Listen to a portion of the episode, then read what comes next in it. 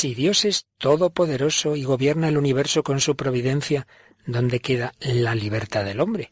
¿Cómo se conjugan la omnipotencia divina y la libertad humana? Hoy hablamos de este apasionante tema. ¿Nos acompañas?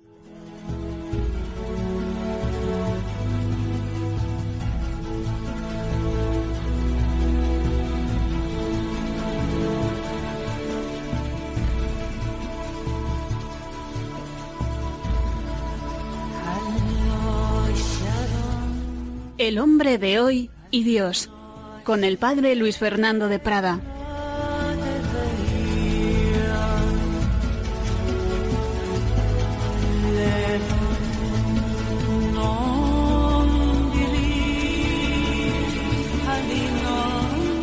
Un cordialísimo saludo, querida familia de Radio María. Aquí estamos una semana más en el hombre de hoy y Dios, con el hombre de hoy y Dios contigo.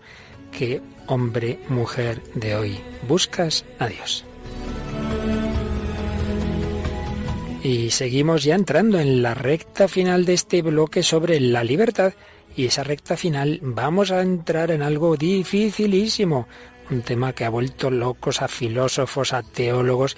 ¿Cómo se junta esa omnipotencia divina y lo que los cristianos llamamos la providencia con el hecho de que somos libres? Esto, esto cómo puede ser a la vez que Dios es omnipotente, pero pero eso no quita nuestra libertad. Menudo tema. Pues nos metemos hoy un poquito, hoy próximos días, con este tema.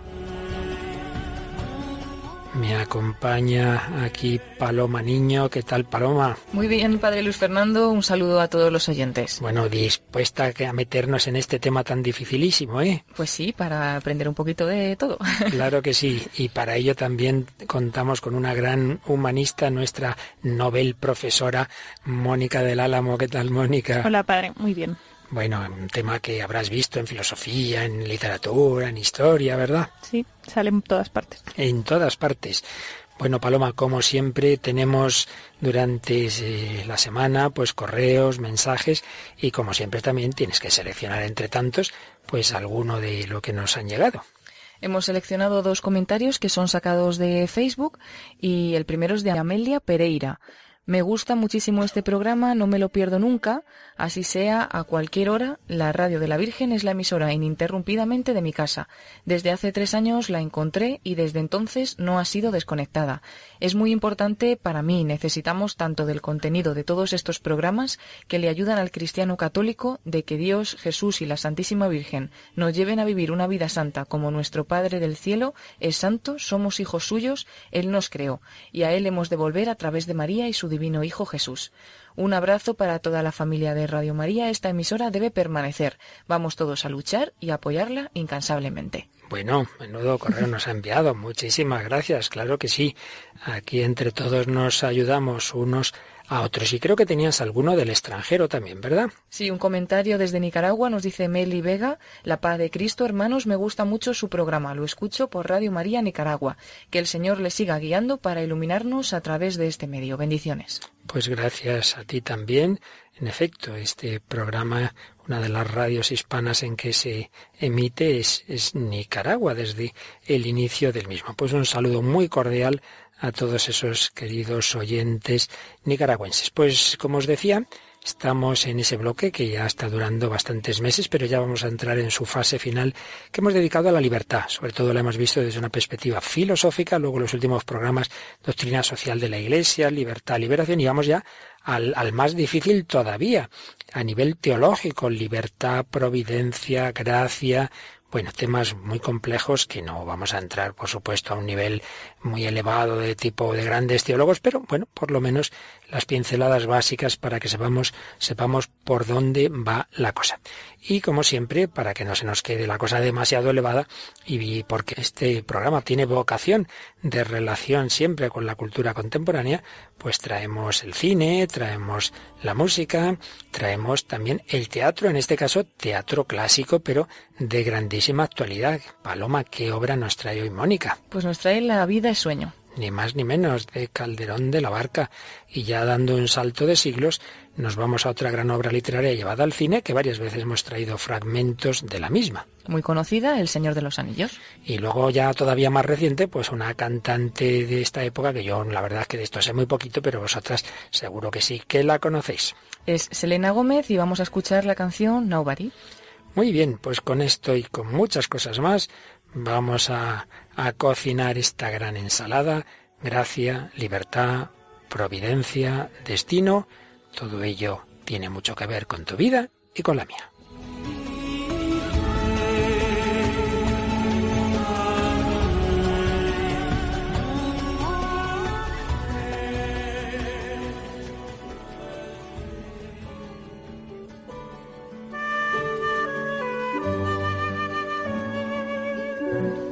Los temas que hoy vamos a abordar tienen que ver con otros temas, mucho que ver, que ya se han tratado en El hombre de hoy y Dios y por supuesto en el programa sobre el catecismo de la Iglesia Católica de Radio María. En El hombre de hoy y Dios, el su primer bloque, ese primer bloque de 17 programas que hicimos pensando sobre todo en personas no necesariamente creyentes, dedicábamos un programa al problema del mal, que tiene mucho que ver con lo que hoy tratamos, porque si Dios ha hecho un mundo bueno, porque hay mal en el mundo? Pues que está ahí la libertad humana, la limitación. Bueno, pues dedicamos un, un programa, como digo, al mal.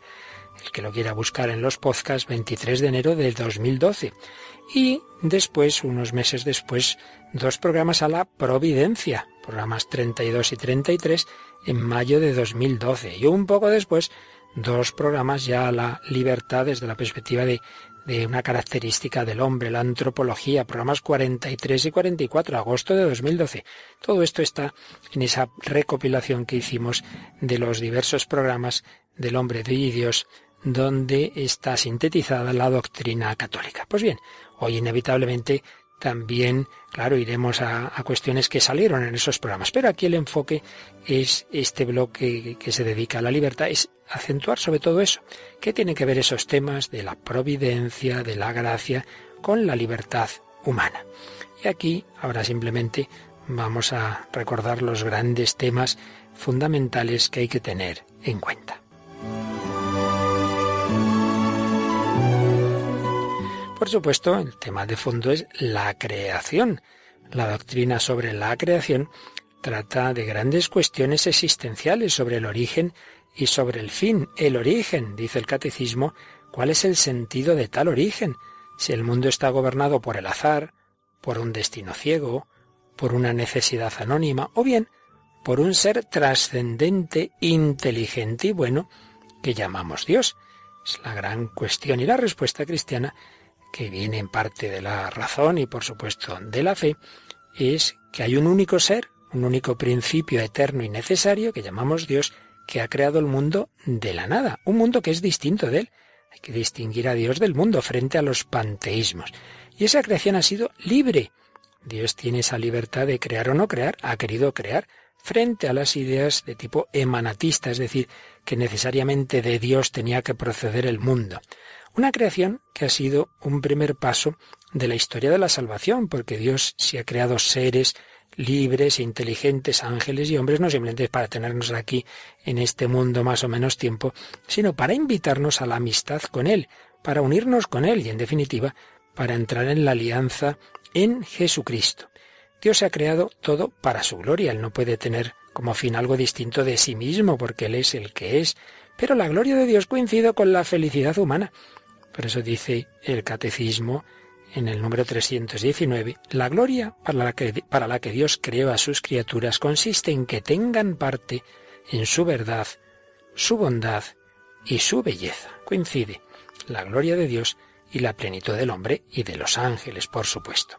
¿Qué más nos dice el catecismo? Estoy resumiendo cosas que, que ya hemos visto en otros momentos con más calma, pero aquí hay que tenerlas presentes. Dios crea por sabiduría y por amor Dios crea un mundo ordenado y bueno. Dios trasciende la creación, pero está presente en ella. Dios mantiene y conduce la creación. No simplemente ha creado el mundo y luego ya está, se desentiende, no, lo mantiene. El ejemplo que alguna vez pusimos, eh, unas bombillas no, no, no basta con que exista que se pongan las bombillas y los cables, tiene que estar recibiendo constantemente la energía de la central. Pues no basta que Dios haya creado el mundo, tiene que estarlo sosteniendo. Eso es lo que se llama la conservación. La conservación del mundo por parte de Dios. Pues bien, supuesto todo eso, damos el siguiente paso. Y el paso que damos hoy es la divina providencia. ¿Qué es eso de la providencia? El número 302 del Catecismo nos dice que la creación tiene su bondad y su perfección propias, pero no salió plenamente acabada de las manos del Creador. Es buena, sí, sí, pero no salió acabada del todo. Dios ha querido, pues como un niño no nace maduro, sino que tiene que irse eh, madurando, tiene que irse criando, pues también eh, la creación sale de manos de Dios en estado de vía, hacia una perfección última todavía por alcanzar, una perfección a la que Dios le ha destinado, a la creación. Pues bien, dice este número 302, llamamos divina providencia a las disposiciones por las que Dios conduce la obra de su creación hacia esta perfección. Hay un plan de Dios, hay una providencia en la cual el Señor quiere ir llevando la creación y quiere ir llevando a los hombres y a los ángeles a su destino último. ¿Cómo se junta eso con el hecho de que seamos libres? Pues es lo que vamos a ir viendo en este programa de hoy.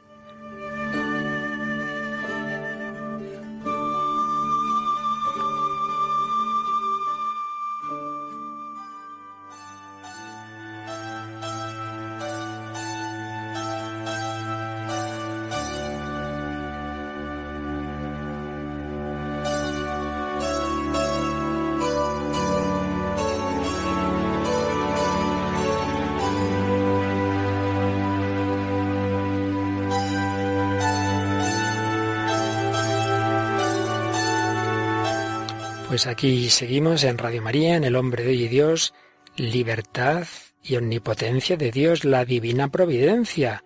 Por supuesto, digamos ya desde el primer momento que nunca nuestra limitada inteligencia y cabecita va a poder meter en ella la inteligencia divina infinita y cómo esa inteligencia divina pues ha diseñado todo este mundo y cómo lo va llevando a su perfección y cómo se junta esa inteligencia infinita con nuestras inteligencias. Es imposible que nuestra mente entre todos esos datos que solo pueden estar en una inteligencia infinita. Pero supuesto que siempre habrá aspectos que nos superen, como no podía ser de otra forma, porque esto es misterioso y Dios siempre será infinitamente superior a nosotros y mucho más cómo se junta Dios con nuestra propia mente y unos con otros, todo esto es que, vamos, no hay ordenador donde entren tantos datos. Supuesto eso, sin embargo, sí que podemos ir teniendo pues determinadas luces que nos van ayudando a entender un poquito desde la revelación. Entonces, primer dato que nos da la revelación. Hay, en efecto, una providencia. No es que Dios haya creado el mundo y dice, bueno, esto lo pongo en funcionamiento y ala, a ver, que sea lo que sea. No es ese relojero que ha hecho un reloj, lo vende y ya se desentiende el reloj. No. Dios sigue guiando el mundo. Dios nos guía a todos. ¿Pero a todo así en general o a cada uno en particular? Vamos a ver, Paloma. Tengo aquí a Paloma Niño con el catecismo en sus manos. Vamos a leer qué nos dice el número 303 del catecismo. Dice, el testimonio de la Escritura es unánime. La solicitud de la Divina Providencia es concreta e inmediata. Tiene cuidado de todo, de las cosas más pequeñas hasta los grandes acontecimientos del mundo y de la historia. Las Sagradas Escrituras afirman con fuerza la soberanía absoluta de Dios en el curso de los acontecimientos. Y pone, pues algunas de las muchísimas citas bíblicas que podríamos traer al catecismo, este nos pone, pues por ejemplo, esta primera del Salmo 115.3. Nuestro Dios en los cielos y en la tierra, todo cuanto le place lo realiza. El Señor, pues todo lo que quiere, lo realiza. ¿Y qué se dice de Cristo? Viene una cita de Apocalipsis. Si Él abre, nadie puede cerrar. Si Él cierra, nadie puede abrir. Y de nuevo otra cita del Antiguo Testamento de los Proverbios. Hay muchos proyectos en el corazón del hombre, pero solo el plan de Dios se realiza. Por tanto, dato a tener en cuenta. Hay una providencia, Dios guía el mundo y esa providencia baja a los detalles, no solo es en general. No, no, mi vida, tu vida, lo que me pase ahora mismo, Eso está en la mente de Dios y eso está en un plan de Dios. Pero eso quiere decir que entonces simplemente Dios, lo que ocurre, pues ya está. Él le da un botón y todo se realiza o como si nos llevara como unas marionetas. No, sino que Dios asocia a su providencia, nos asocia a nosotros mismos. Dios cuida de esos niños, sí, pero normalmente lo hace a través de sus padres.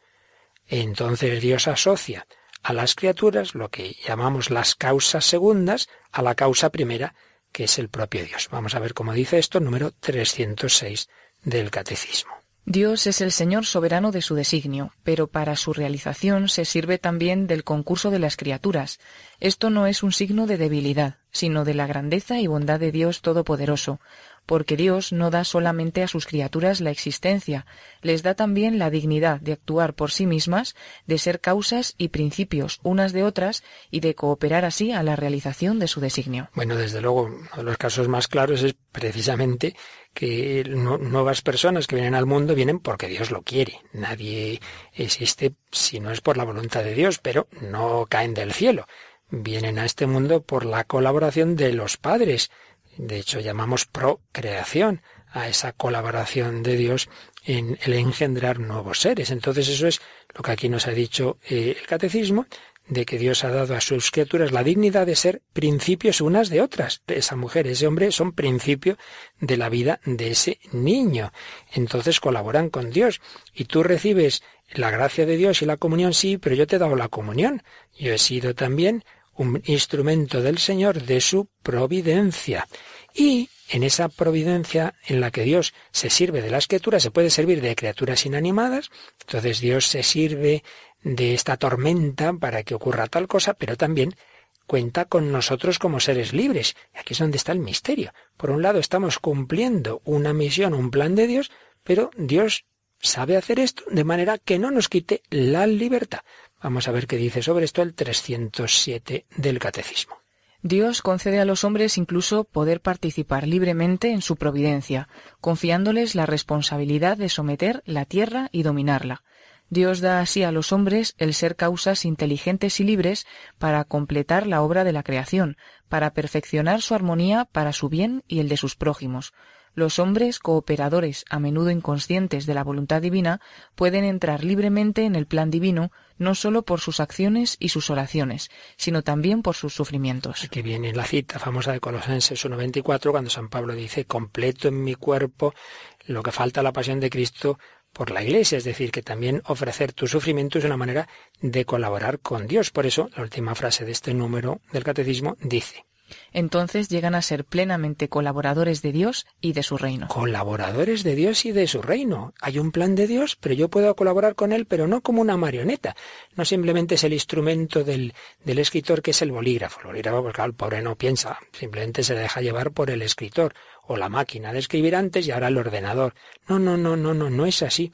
Es como el, el autor inspirado de la escritura Dios es el primer autor, pero Dios cuenta con la inteligencia de ese otro autor, no es un mero bolígrafo. Providencia de Dios, plan de Dios, criaturas que colaboramos y que colaboramos sin dejar de ser libres. Menudo lío es este, pero tengamos claros los principios del tema. Bueno, Mónica, yo creo que de esto, si te parece, en primer lugar vamos a, poner algo que, que, sea más asequible, ¿verdad?, a nuestros oídos, como puede ser un fragmento de esa película que antes mencionábamos y luego nos vamos a una obra ya de teatro más teológico. Empecemos por El Señor de los Anillos. Dos palabritas sobre esta obra literaria llevada al cine. Bueno, pues como sabemos, la, obra literaria es de, de, Tolkien, que es un escritor, bueno, británico, él nació en Sudáfrica, pero se considera británico, y las películas que son de, de 2001, 2002 y 2003, las tres partes, fueron dirigidas por Peter Jackson.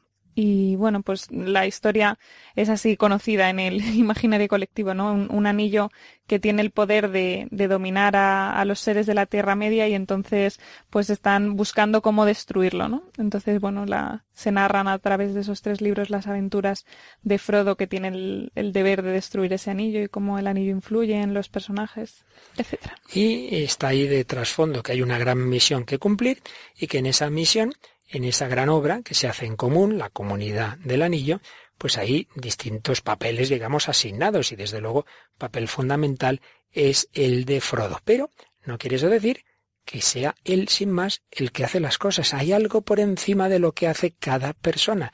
No hay que olvidar, que mucha gente no lo sabe, aquí lo hemos recordado bastantes veces, que Tolkien era profundamente católico y que su catolicismo inspira todo lo que escribe y desde luego inspira al Señor de los Anillos, aunque no de una manera explícita. Hay que conocer muy bien sus claves, digamos, para darse cuenta dónde está esa inspiración católica. Bueno, podemos escuchar un momento en que están hablando Gandalf y Frodo y vamos a ver qué tiene esto que ver con lo que estamos hablando hoy. Ojalá el anillo nunca hubiera llegado a mí. Ojalá nada hubiera ocurrido. Eso desean quienes viven estos tiempos, pero no les toca a ellos decidir. Lo único que podemos decidir es qué hacer con el tiempo que se nos ha dado.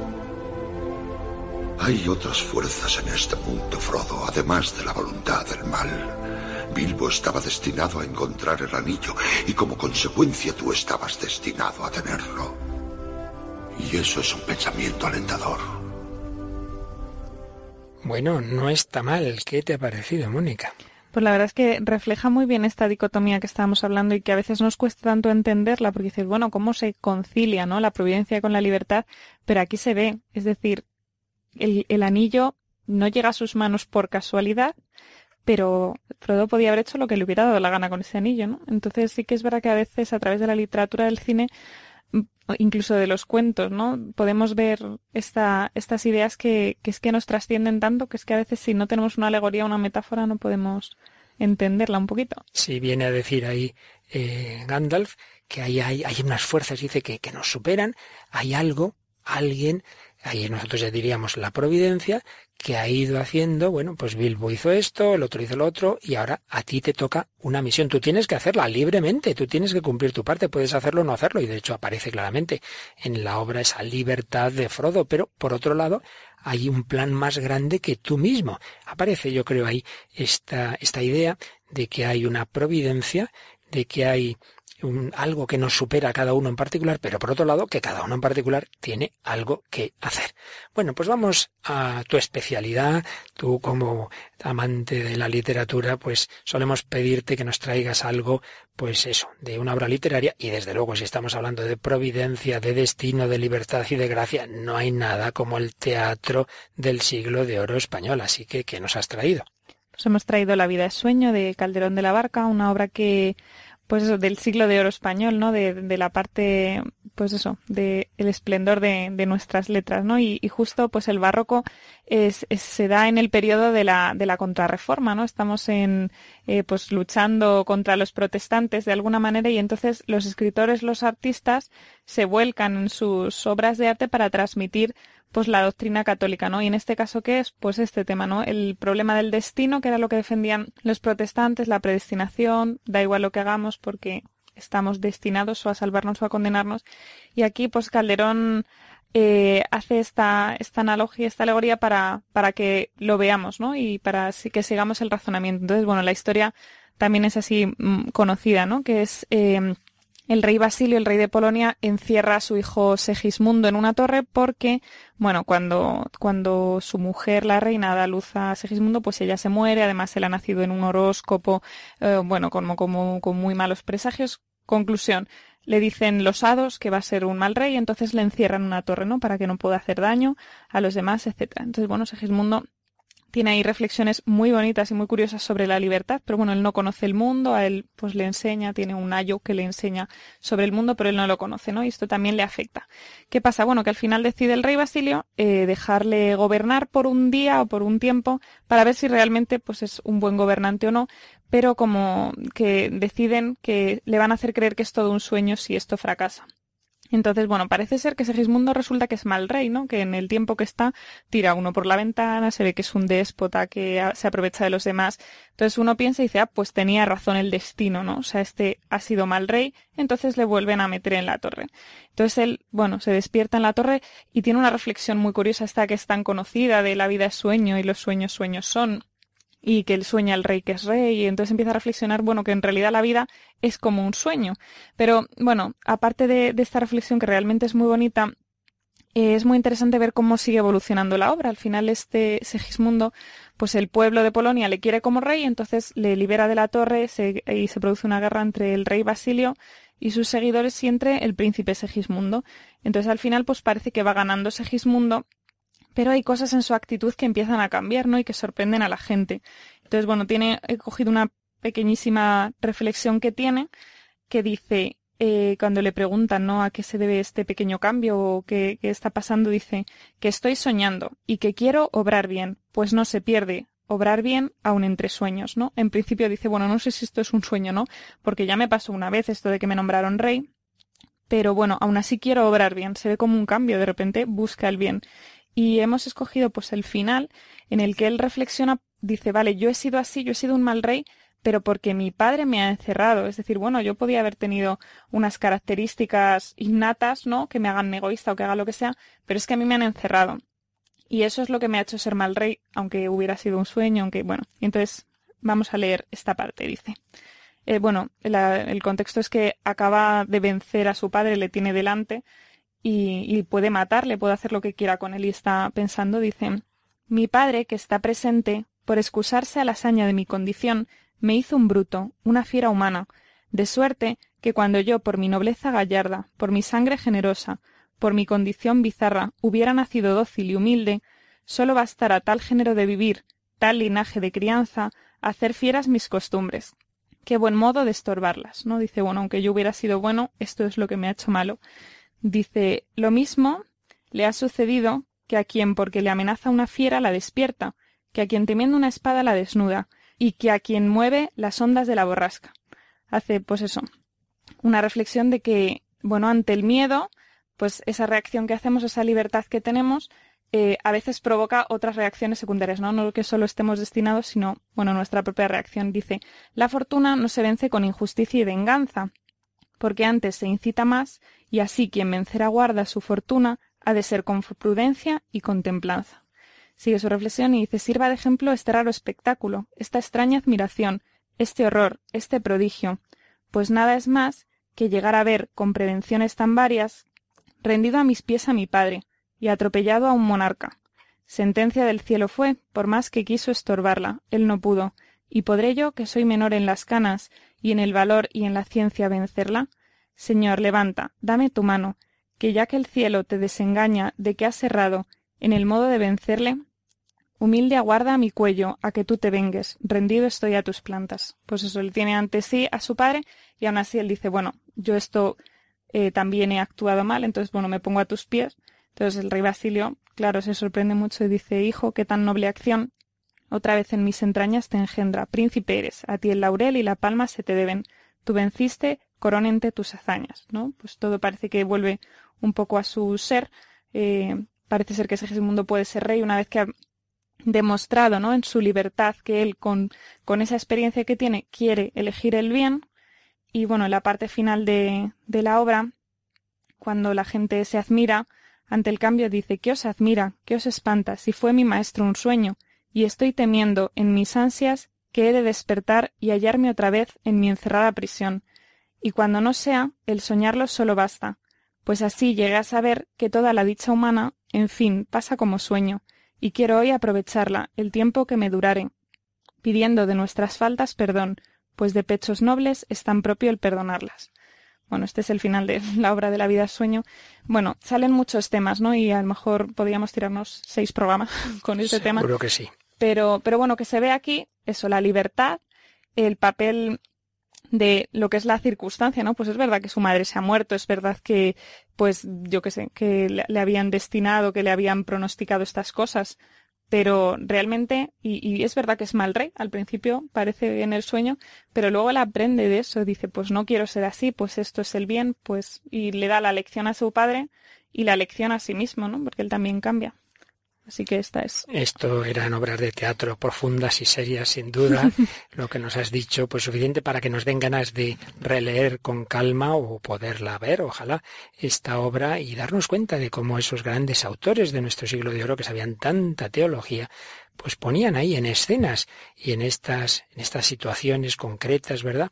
Pues todos estos grandes temas que tanto se debatían y diciendo, sí, sí, claro que sí, hay una providencia de Dios, Dios rige el mundo, pero eso no te quita que tú seas libre. Eso que se cuenta de, de un fraile que iba paseando y ve un, un campesino se le acerca y le dice, oiga padre, una, una pregunta, una pregunta.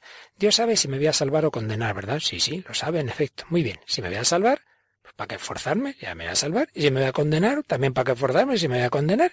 Y entonces el fraile respondió, muy bien, muy bien. Dios también sabe si vas a tener buena cosecha o mala, ¿verdad? Sí. Bueno, pues si lo vas a tener buena, ¿para qué estar aquí trabajando? Y si lo vas a tener mala, no te esfuerces y lo vas a perder. Así que nada, hasta luego. El otro se quedó pensando, madre mía, pues ya me ha respondido. Tú haz lo que tengas que hacer y fíate de Dios, pero haz lo que tengas que hacer. Una cosa no quita la otra. Caminos del Señor hay una providencia, pero esa providencia cuenta con nosotros como somos, cuenta con nuestra libertad. El que Dios vea y sepa lo que vas a hacer no quiere decir que te esté predeterminando de una manera que te quite la libertad. Sobre todo yo creo también que no es arbitraria, ¿no? Que no es que a Dios pues le dé por ahí y entonces te condenes, ¿no? Sino que todo es consecuencia de la verdad de las cosas. Ciertísimamente, sí, hay cosas que no sabemos explicar y que no entendemos, pero hay una que sí que está muy clara, que la Iglesia la ha definido. Jamás Dios nunca predestina a nadie al infierno. Dios no quiere que nadie se pierda, pero es verdad que nos ha creado libres y sabe que hay personas que en esa su libertad van a actuar mal, pero Dios no predestina al infierno. Somos libres. Bueno, pues si esto está a un nivel muy profundo en la vida sueño, vamos a irnos a algo, bueno, en principio más pero que aquí siempre en este programa nos llevamos sorpresas de que a lo mejor quien uno menos se lo espera, no sé qué cantante, no sé qué obra de cine, resulta que tiene más fondo del que parece. ¿Qué nos traes hoy así recientito? Pues hemos traído una canción de Selena Gómez. Selena Gómez es una cantante y actriz, también creo que es diseñadora de moda, que es muy conocida, que ha participado así pues en muchas series de estas para adolescentes, ha estado mucho en Disney Channel y bueno, en principio no es un modelo de virtudes y alabanzas, pero sí que es un, una mujer de hoy, ¿no? En el sentido de, pues eso, nuestro programa es el hombre de hoy Dios, pues, pues sí que lo es y es un icono para, para muchos jóvenes, para muchos adolescentes. Y pues aquí nos hemos sorprendido todos cuando hemos visto que esta canción Nobody está dedicada a Dios. Ella lo, lo dice, lo dice en su Twitter y lo dice en un concierto. Aparece, ella se presentó así por sorpresa en un concierto de, de un grupo cristiano de Hillsong y, y en, esta, en este concierto dijo, esta noche es más que un concierto, es más que Hillsong, es algo más que mi llegada al escenario. Esta noche se trata sobre una relación que es más grande que cualquier cosa. Y entonces, pues esta canción habla de, mm, bueno, se titula Nadie, ¿no? Nadie eh, me ha amado como tú me amas, ¿no? Es como una reflexión de decir, bueno, aunque no, no sea una relación física, no haya caricias, no haya, no sea una relación como estamos acostumbrados, nadie me ha amado como tú, nadie me ha perdonado como tú, nadie conoce mi vida, mi pecado tanto como tú, ¿no? Es, alucinante que viniendo una cantante tan moderna, tan de hoy, tan que en principio no, no la ves Que tiene otras canciones en que habla, pues eso, de ese chico, que si es muy así, que si es muy así. Aquí resulta que ese que le ama de esta manera no es un chico, que es el Señor. Bueno, pues vamos a escuchar esta canción como es en inglés, pues luego nos traduces un poco las palabras principales. No heart, no hands,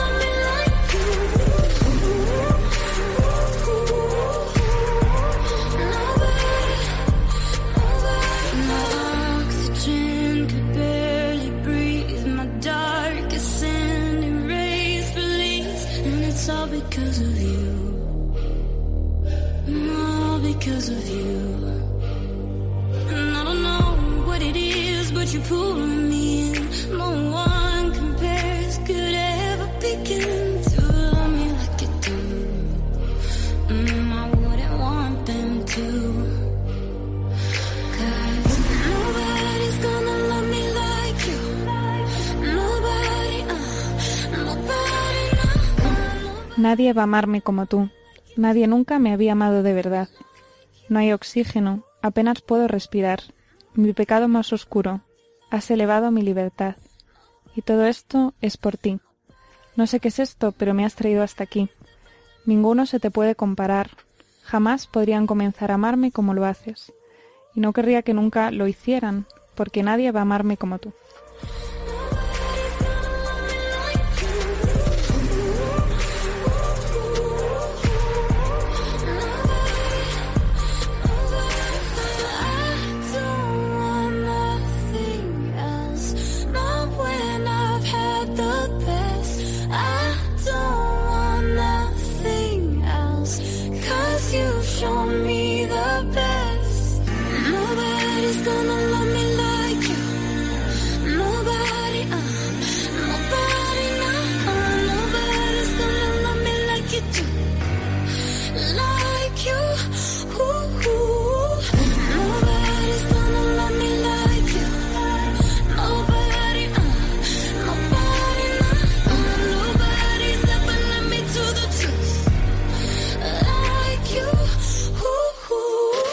Pues aquí seguimos en el hombre de hoy y Dios, hablando de providencia de Dios, omnipotencia divina y libertad humana. Escuchando ahora esta canción de Selena Gómez, que creo, Mónica, que esto que nos has contado, de que dijo que aquí era una canción dirigida al Señor, es algo de marzo de 2016, ese concierto de, de Gilson, ¿no? Donde se presentó. Sí, allí lo dijo y también lo dijo por Twitter, que respondiendo a un fan y todo. Y la verdad es que es muy llamativo que dice eso, nadie me ha amado como tú, como esa famosa canción de Martín Valverde, ¿verdad?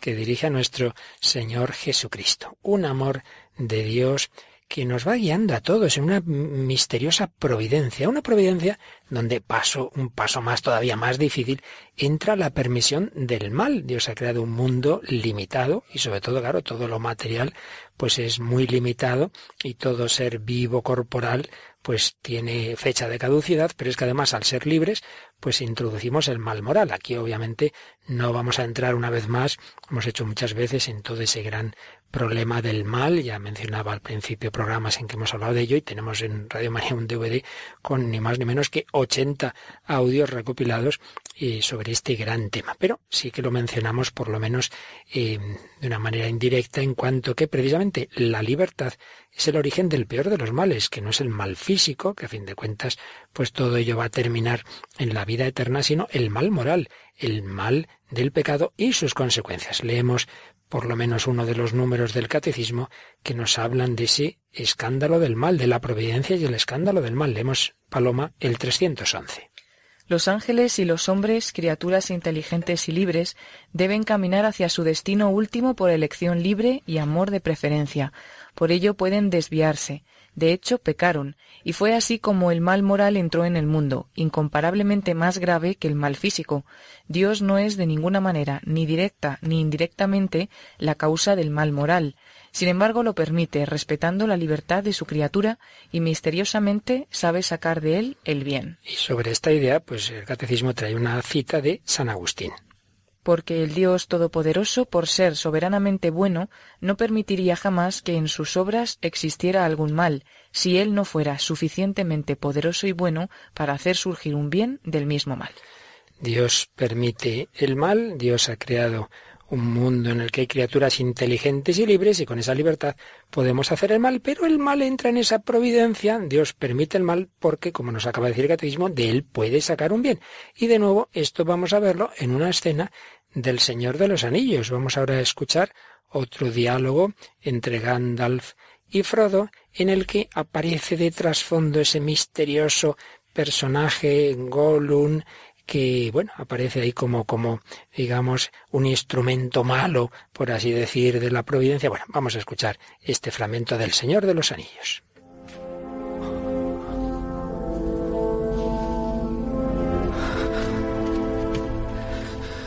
Hay algo ahí abajo. Es Gollum. Gollum Nos viene siguiendo desde hace tres días. ha escapado de las mazmorras de Barad-dûr. Ha escapado. O le han soltado.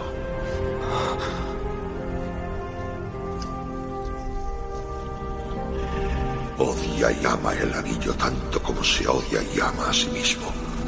Nunca se librará de esa necesidad de él. Lástima que Bilbo no le matara cuando pudo hacerlo. Lástima. La lástima fue lo que frenó la mano de Bilbo. Muchos vivos merecerían la muerte. Y algunos que mueren merecen la vida. Podrías dársela tú, Frodo. No seas ligero a la hora de adjudicar muerte o juicio. Ni los sabios pueden discernir esos extremos. El corazón me dice que Gollum tiene aún un papel que cumplir, para bien o para mal, antes de que todo esto acabe. La compasión de Bilbo podría regir el destino de muchos. Realmente es un, un pasaje, un diálogo interesantísimo. ¿eh? En pocas palabras, qué cosas tan interesantes salen. Sí, y además también cuando se ve la, la trayectoria de Gollum, ¿no? Que también él fue un hobbit y también él fue bueno, pero le corrompe todo esto. O sea, no es como si eso, el destino o la esa especie de voluntad que está por encima de todo que podría, no es que le haya hecho malo porque sea un buen elemento, sino eso, lo que hablábamos, ¿no? De sacar de ese mal, de esa corrupción, un bien. Bueno, Y además- evidentemente no vamos a destripar la obra, pero tiene un papel Sí, pero muy recordarás importante, ¿no? que, que en él aparece también después, dur- durante la obra, esa lucha interior. Que Sí, aparecen sí, en él como totalmente. dos voces, ¿no? Incluso dos nombres, ¿no? Que se, que se le dan.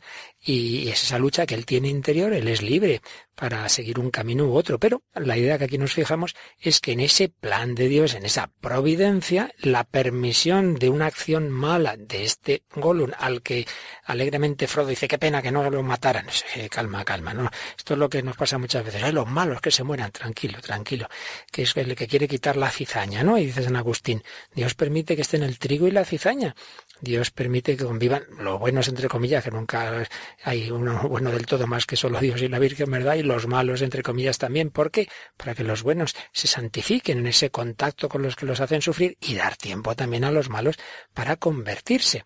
En cualquier caso, como sabe quien ha leído o visto estas obras, pues precisamente va a ser en efecto clave el papel de Gollum para la victoria final, de una manera inesperada, ¿no? En la providencia, por así decir. Algo así como Jesús es entregado a su, a su pasión, a su muerte, eh, por el pecado de Judas, eh, de, de Pilato, pero eso no quiere decir que Dios quisiera esos pecados en absoluto. Cristo hace todo lo posible para que se conviertan, pero de hecho Dios se va a servir de ese pecado para que se cumpla el plan de redención. Y además esta frase de que hace todo lo posible para que se conviertan también está como un poco personificada en Gandalf que le dice, tú actúa bien, ¿no? O sea, tú perdona la vida, tú ayúdale, tú perdónale, tú dale la oportunidad. O sea, siempre se veía ahí como la voluntad de Dios de rescatar incluso eso, ¿no? Continuamente. Por eso, la conclusión es que cada uno hagamos lo que tenemos que hacer y con todas nuestras fuerzas y a la vez poniendo toda nuestra confianza en el Señor y decir, bueno, yo he hecho lo que tenía que hacer y ahora Dios sabrá. Estamos en sus manos. Y en esa providencia de Dios, pues ahí ta- estamos todas las historias, todos los seres humanos, desde el primero que haya existido hasta el último que exista, ¿verdad? Y muy particularmente los conversos, muchas veces cuando miran hacia atrás, se dan cuenta de que en efecto, incluso cuando estaban separados de Dios, había circunstancias y a veces las más dolorosas donde estaba la llamada de Dios. Y siempre nos gusta pues un testimonio eh, de alguien en que aparece lo que estamos hablando. ¿Qué nos traes hoy de una persona también de, de nuestra época que ha experimentado en su vida esa providencia, ese juego entre el bien y el mal? Pues traemos la historia de Michel Delpech, que es un cantante francés muy importante que ha muerto recientemente, pero y eso que su lema era sexo, drogas y rock and roll, que esto ya nos suena porque yo creo que muchos de nuestros conversos lo tenían. Y, y es curioso porque eso ves la vida de una persona que no ha sido mm, católica, que no ha sido nada que se le parezca, es más, pues eso, se, se casó diez años después, se divorció, eh, cayó en una depresión, eh, dice que ni el alcohol, ni la droga, ni las filosofías orientales le ayudaban a salir de todo eso, que estaba ahí como en un círculo encerrado en sí mismo y que curiosamente, providencialmente, eh, pues pasó por la Rue du Bac, donde está el, eh, la capilla de la medalla milagrosa, que dicen donde que es, desapareció la Virgen, a Santa Catarina Labouré, en efecto. sí, y, y que es una callecita así chiquitita, pues pasó por ahí y entró y de repente se dio cuenta como que sus demonios interiores, él lo habla así, ¿no? Como que se calmaban, que él sentía que estaba seguro ahí dentro. Dice que pasó horas allí y que consideró aquello como un acontecimiento inaugural en su vida, de una nueva vida. Decía que estaba en la casa de Dios, donde el Señor le protegía. Dice, nada me puede pasar, el diablo no puede andar suelto. Pero una vez fuera me siento de nuevo amenazado, ¿no? Que eh, descubre como esta protección que le sirve para, para acercarse a Dios de nuevo. Y de hecho eh, tiene una canción que se llama eh, Todavía hay gente que cree en Dios o algo así. Dice que hay personas que hacen la señal de la cruz, que viven en monasterios, que recitan oraciones. Bueno, pues es curioso, ¿no? Como uno cuando se hace sensible a estas cosas dice, bueno, es que hay gente que cree en esto, ¿no? Que da su vida por esto. Y ya, pues bueno, se conoció a, a una pintora, Genevieve Garnier Fabre, que, y se casó con ella por la iglesia. Y bueno, pues eso, su vida cambia y, y esto también se ve en, bueno, en muchas cosas que empieza a hacer a partir de ese momento. Pero es muy bonita, tiene una carta a los cristianos de Oriente, ¿no? Que les habla para, que dice, mm, necesitáis mucho coraje, sangre fría, fuerza, frente a la presión de la violencia en vuestros países. Yo soy una pequeña voz, pero os digo que seáis íntegros hasta el final.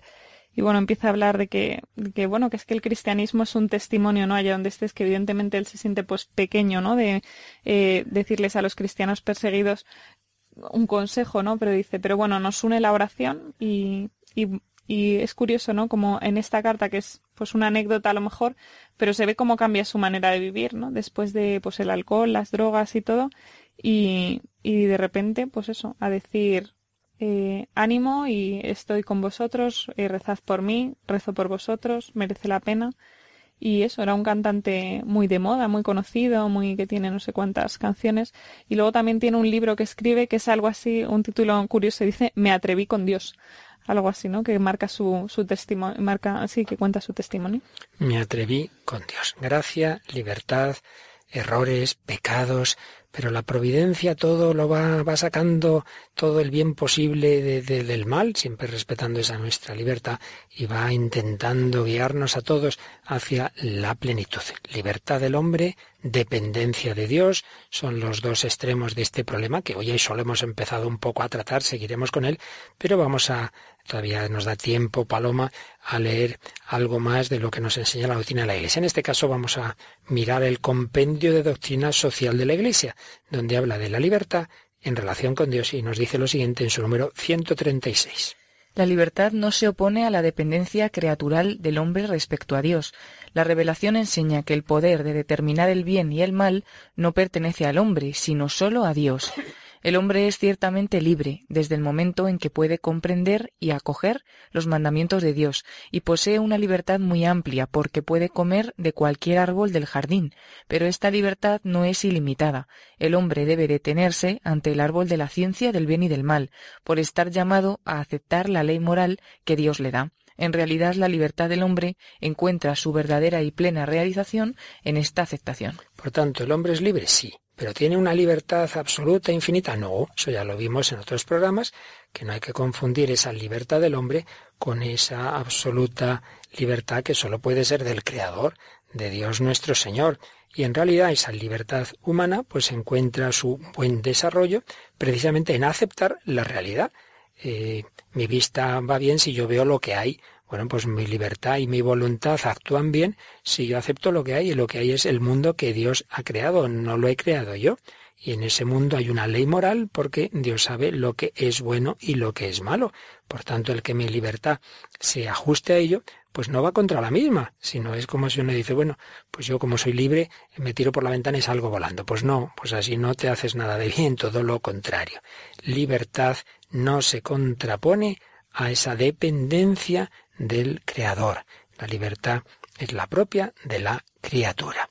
Pero el Señor, en su providencia, también sabe sacar ese bien de esos males que tantas veces cometemos por mm, pretender ser como Dios. Libertad y pecado. Vamos a leer y terminamos con ello en el Catecismo, el número 1739. Libertad y pecado. La libertad del hombre es finita y falible. De hecho, el hombre erró, libremente pecó. Al rechazar el proyecto del amor de Dios, se engañó a sí mismo, se hizo esclavo del pecado. Esta alienación primera engendró una multitud de otras alienaciones. La historia de la humanidad desde sus orígenes testimonia desgracias y opresiones, nacidas del corazón del hombre a consecuencia de un mal uso de la libertad. Pero como seguiremos viendo el próximo día, esa no es la última palabra de la historia. Sí, está el pecado original y está todo ese río de pecados, pero como dice el Papa Francisco, ese río desemboca en un océano aún mayor, el océano de la misericordia.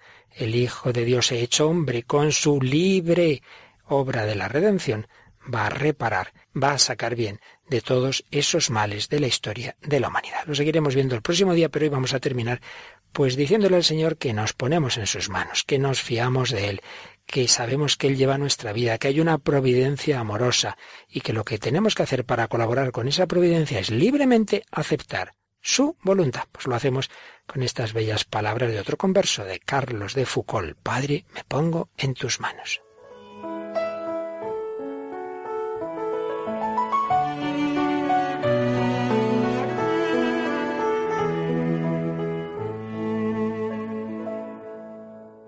Padre, me pongo en tus manos.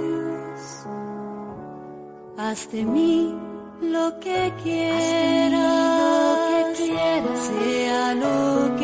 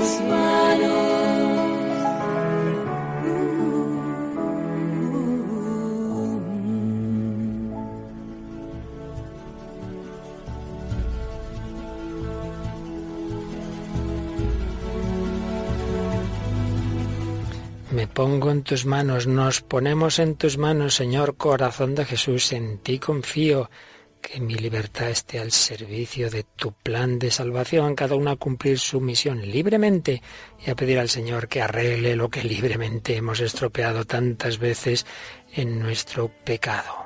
Señor, confiamos en tu providencia. Seguiremos hablando. Providencia de Dios, libertad humana, gracia divina, respuesta libre del hombre. Pero lo principal es que lo pongamos en práctica, que pidamos al Señor hacer su voluntad, que libremente colaboremos a su plan. Y también podéis colaborar con este programa con vuestros comentarios, con vuestras sugerencias, ¿verdad, Paloma? Sí, puede ser a través del correo electrónico el hombre de hoy y y también se puede hacer cualquier comentario a través de la página de Facebook en facebook.com barra el hombre de hoy o buscándolo en el buscador de Facebook con el nombre de este programa. Y recordamos que todos estos programas los vamos enseguida subiendo al podcast de Radio María en la página web www.radiomaria.es. Veréis un apartado que pone podcast y ahí pincháis y veréis que todos, todos, desde que empezó el hombre de hoy y Dios, están ahí ordenaditos. También podéis pedir en CD, DVD o la recopilación de todo lo que llevamos, que ya son 203 programas con este de hoy. Todo ello está recopilado para que podáis escucharlo, profundizar en ello, usarlo en reuniones, Pues nada, gracias a Paloma Niño Gracias, Padre Luis Fernando. Un saludo a todos. y a Mónica del Álamo. Esperamos que el próximo día nos cuentes otra obra de estas así clásicas. ¿Qué te parece? Pues a ver si encontramos algo. Seguro que sí. Y a vosotros, queridos amigos, queridos oyentes, hombres, mujeres libres de hoy, que libremente buscáis a Dios, Él os busca todavía más a vosotros, que se produzca ese encuentro en todos nuestros corazones.